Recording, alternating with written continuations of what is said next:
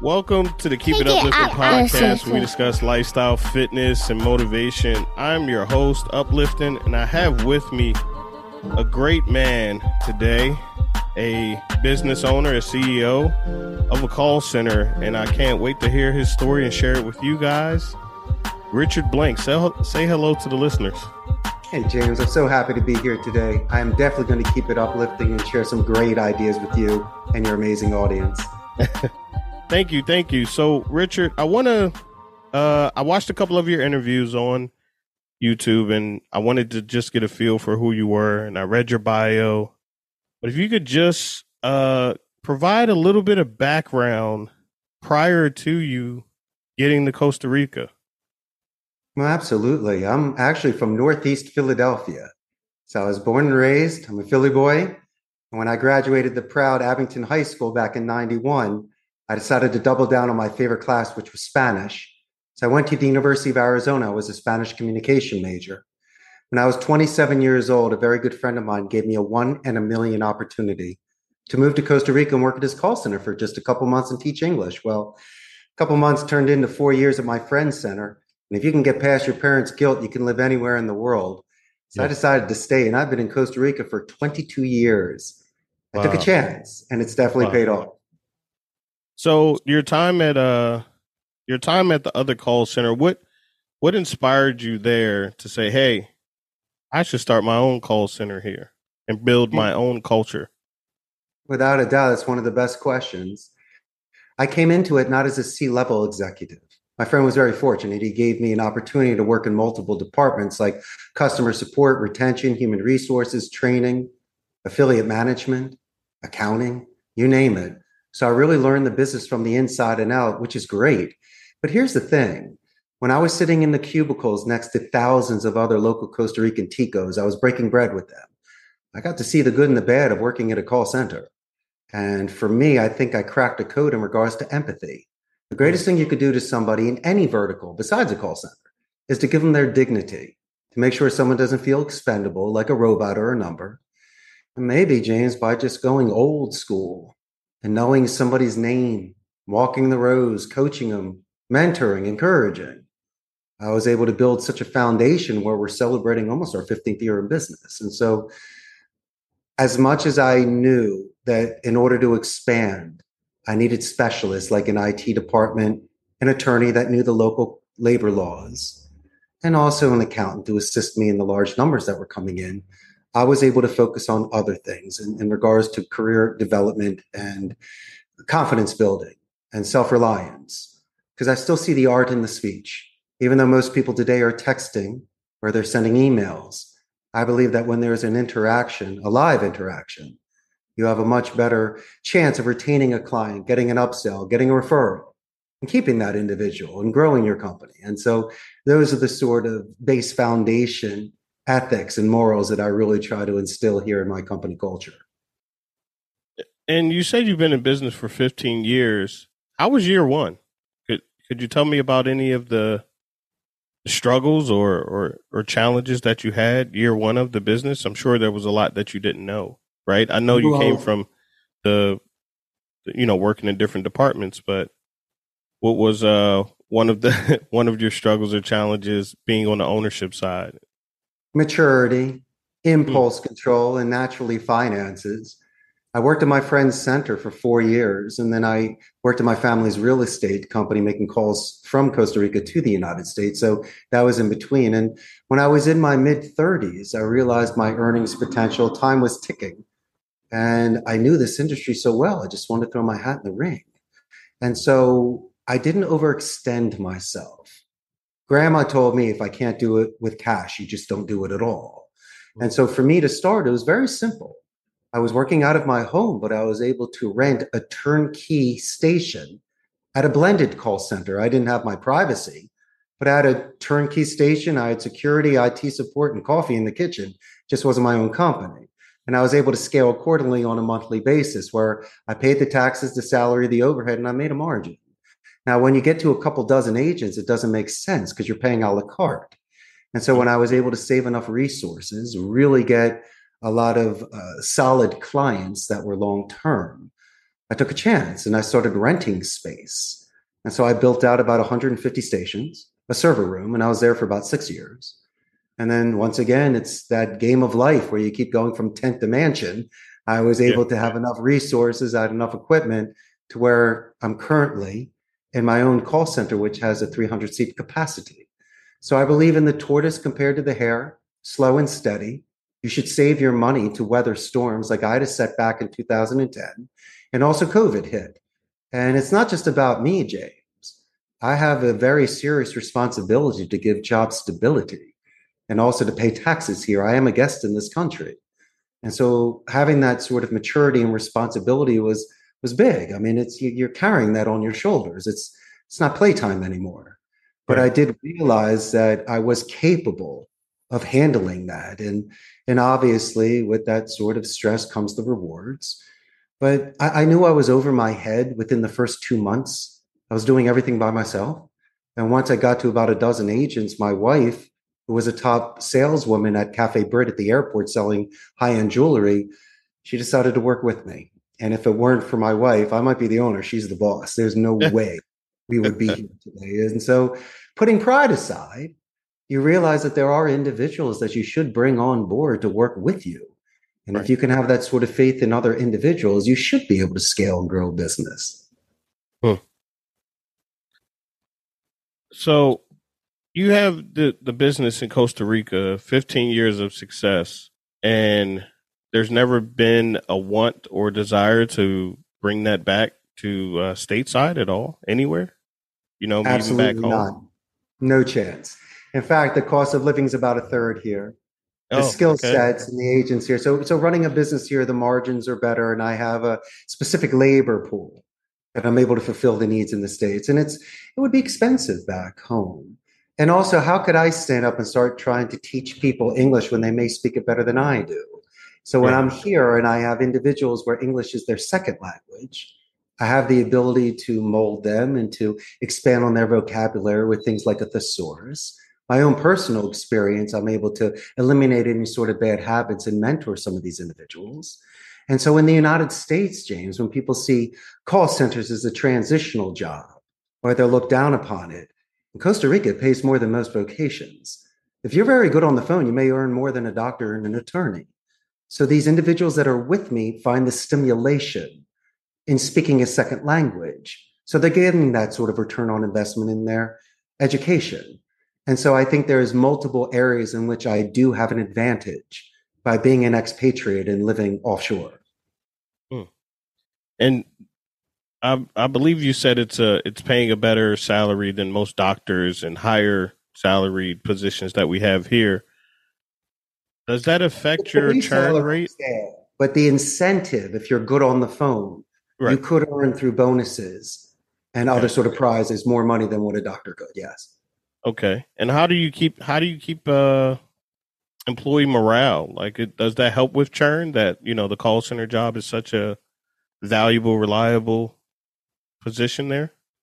It is. And in Costa Rica, we have companies such as Amazon, HP, Intel, and Oracle, mm. such as other the large call centers like Sykes, Teleperformance, Concentrix, Convergys. And so I compete against the big boys.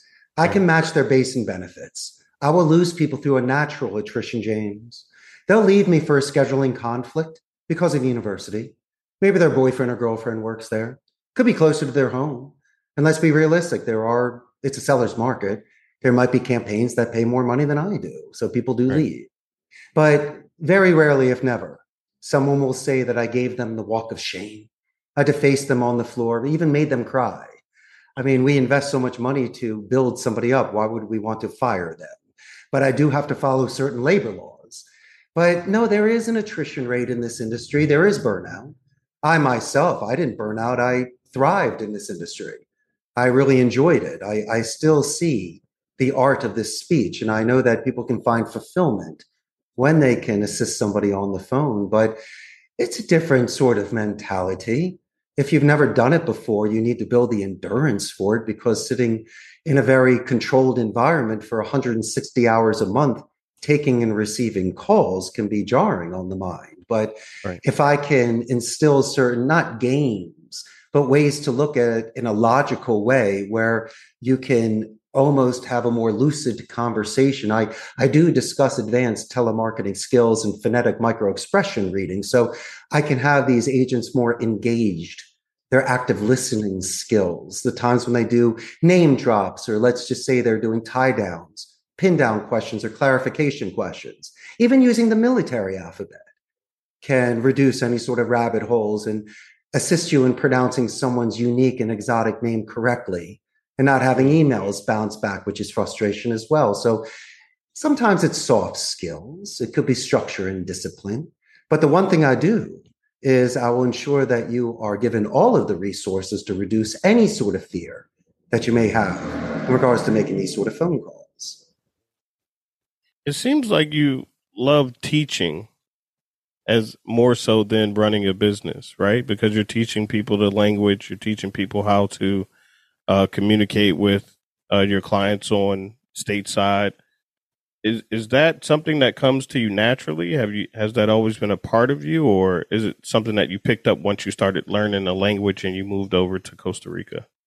I was fascinated when I saw the structure of a call center, especially a quality control department that will gauge you on KPIs and and will give you specific coaching. And I think that's fine. I think I'm paying you to ask specific questions to qualify a phone call. But for me, I, I felt it was I was getting complacent. It was boring. It was monotonous. So I, I tried to find ways to expand on my skills without acting the fool or getting in trouble. And so there are certain things where you can have much more um, fulfilling conversations with people, get referrals out of them, or even have a positive escalation, James, where they'll ask to speak to a supervisor to talk about me or they'll write a letter post call to say what sort of job I did. And so for me, that that's that's the icing on the cake. That's my dessert first. I'll do the administration side and run a business, but I get my own satisfaction seeing gentlemen like yourself and others that can crack codes and get to different levels. Or if somebody comes to me and they've increased in their vocabulary because they watched a movie from the BBC and started taking things out of there because they like certain expressions or transitional sentences. Obviously, James, you see that somebody is doing dedicated practice outside of the office. They they literally are practicing their violin. They're not just right. putting in the eight hours a day. They're going home and they are recording themselves. They're reading in English. They're looking at the thesaurus of the dictionary because they see the craft. And that is where I get that sort of respect for somebody that is building on their own skills.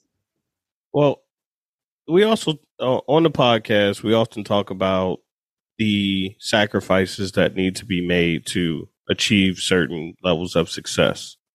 And you seem to be right there at a at a level of success that I'm sure that many are trying to ascertain, right? So what I what I would what I would say or what I'm asking is how do you deal with that? You you have a family, you have a wife at, at least, right? That I you do. uh you know, I think you guys recently celebrated a milestone. So how do you manage the business and the family at the same time? My family in the United States, I mentioned earlier about getting past your parents' guilt. I when I graduated high school, a lot of my friends are going to medical school, law school, studying engineering and architecture. And for me, I, I wanted to double down on a second language. Now, growing up, you can be given certain uh, opinions, and careers could be predestined for you. Mm-hmm. And I myself, it was very difficult to compare notes because most people weren't language majors or they didn't decide to move abroad. It was just more go, Richard, go. And I'm glad to see your enthusiasm. But here's the skinny James. Back in the uh, early 20th century, my great grandparents came over from Eastern Europe to New York City and they learned English. They were in the garment industry. They might have skipped two generations, but I told my parents, look what great grandpa did. He came here in 1905. Why can't I leave the country in 2000? Instead of going east, I was going south. Right. And we're nomads. These are the sort of things that you might be driven to. I believe in vision quests. I believe in spiritual life journeys. I don't think you need to be uh, reckless and a rebel with your life and your time as long as you're responsible with good intentions. But obviously, uh, there were certain things that were driving me towards languages, moving abroad, and trying to build things together. So, as much as I wish there was a blueprint to do this, I kind of fell into it. And the mm. fact that I gravitated towards it meant that it's Wu Wei, that it was very natural and there's no resistance. Now, in regards to my wife and myself, it's very good. She's in charge of the human resources department. I do the marketing, the sales, and, and, and the onboarding. We have two different offices, two different floors, but right. Uh, we don't bring the business home. We have an excellent, excellent relationship. Right. And the fact that this individual, once again, did not study human resources, but now is a licensed director on this and is now studying law. It's incredible where my wife's career has gone with this. And so um, it's a blessing every day. And, you know, sometimes you have to pay the price to be an owner of a company. And there's certain haters out there. There might be people with sour grapes, but it's not for me. It's I can't hit the ball and drag Johnny. James, if you right. don't come to work on time, if you don't make your phone calls, if you are not coachable, there's nothing I can do for you. Right. You know, you, are holding yourself behind. But um, as I mentioned, if you can show sincerity towards people and the fact that I dress for this job, I come to work on time, you and I, even though we don't know each other well, look at the sort of communication that we had prior to getting on this podcast. It was a goal of ours it had yeah. to be rescheduled multiple times, but it was going to get done. Yes. And the fact that you and I were communicating in real time and touching base, that's what professionals do. And if I were able to continue with the way that I was raised, not just mm-hmm. by my family, but by my teachers, my mentors, my sports coaches, my best friends, these were the side of things that I know could weather storms that give me the endurance to last. I, I had enough faith in that in order to carry me through. Hmm. So, uh, you talked a little bit about it before we got started. I asked you if there was anything specific that you wanted oh, to yeah. speak on, and uh, you you do have the pinballs in the background, and I've seen on a couple of interviews that you've uh, mentioned that as well. Could you give my listeners a little insight into not only the pinballs but the the uh, the game rooms that you have at the call center as well. I grew up in the 1970s and 1980s. And if you ever remember the show Silver Spoons with Ricky Schroder, we all wanted that arcade. And so growing up, $5 had to last you a whole Saturday. And yeah. now that I have, you know, disposable income, you can choose what you want to spend your money on. And I love treasure hunting. So down here, I'll constantly looking for things. I'll drive a couple hours to some guy's bodega to pick up a 1976 pinball machine for just a couple hundred dollars. It's very easy to fix them. There's places in the United States where you can buy the parts, and I have electricians here that work on them. But I, I collect pinball, I collect jukeboxes and retro arcade machines. In fact, over my right shoulder is a beautiful 1961 Rock-Ola Regis. Yeah. And these machines to me give me such joy the restoration the beauty of the marquees and the playfields and the craftsmanship and the fact that the old electronics is kind of cool. And most of these agents these games are older than they are. And as much as they say they played pinball on the internet well let me put it this way. There's a lot of things that you can do live that are a lot better than virtual. But i created an environment james. You mentioned the game room. Yes it's a neutral environment, free play, of course. People can recharge their batteries, let off steam, hang out with me and their other friends, and it reduces attrition. But it's my passion. And before any sort of training class, I'll have all the new agents in there for about 20 minutes to a half an hour so they can they can play, they can bond. So instead of just absorbing, now they're contributing because their stress levels are next to nothing. Right. And Right. That's very important for me. So I don't want you to go outside to have a cigarette. Don't put your face on a phone by yourself in the corner. Go hang out with five of your buddies and and you know get yourself ready for the second half push. Right. And I believe that those are the sort of things that make people incredible. Right. So my last question for you is how do you compete with you mentioned Amazon, uh, I believe HP and other companies that you know, are, are well known here in the States. How do you compete with them on a regular basis to not only retain talent, but uh, gain more talent on a you know, regularly basis, right? Because I assume that you're trying to grow the business, right? Like there's no, yeah. So how do you do that? I'm sorry. First and foremost, I'm extremely selective of the campaigns that come in here. This is a very strict Catholic country. So I just want to ensure that the agents can go home and tell their parents what they do for a living. Mm-hmm. I'm very capable of matching the base and benefits of these other companies. My location is centrally located, so most of my agents can walk here. But mm-hmm. let's just look at the call center Olympics. There are certain events that I do win. I do know everybody's name. I get a gold medal on that the gamification culture. Jeff Bezos has thousands of agents here for Amazon. He does a great job. He gives a ton of work down here, spends a right. lot of money. But you know, right. Jeff didn't have the time to play pinball with everybody. So I think that's right. something I do. And prior to making a single phone call to a client, I always give about two hours worth of soft skills training on my own time. Mm-hmm. And these are the sort of things where if you're talking about someone that is severely old school, and has options, has leverage. They can choose where they want to go. Those are the sort of things that may be a deal maker for these individuals because they've been at other centers, they've been expendable, they just feel like they don't have the chance for any sort of delegation or promotion or growth. And with me, I invest. And it's not for everybody. Some people just like to lose themselves amongst thousands.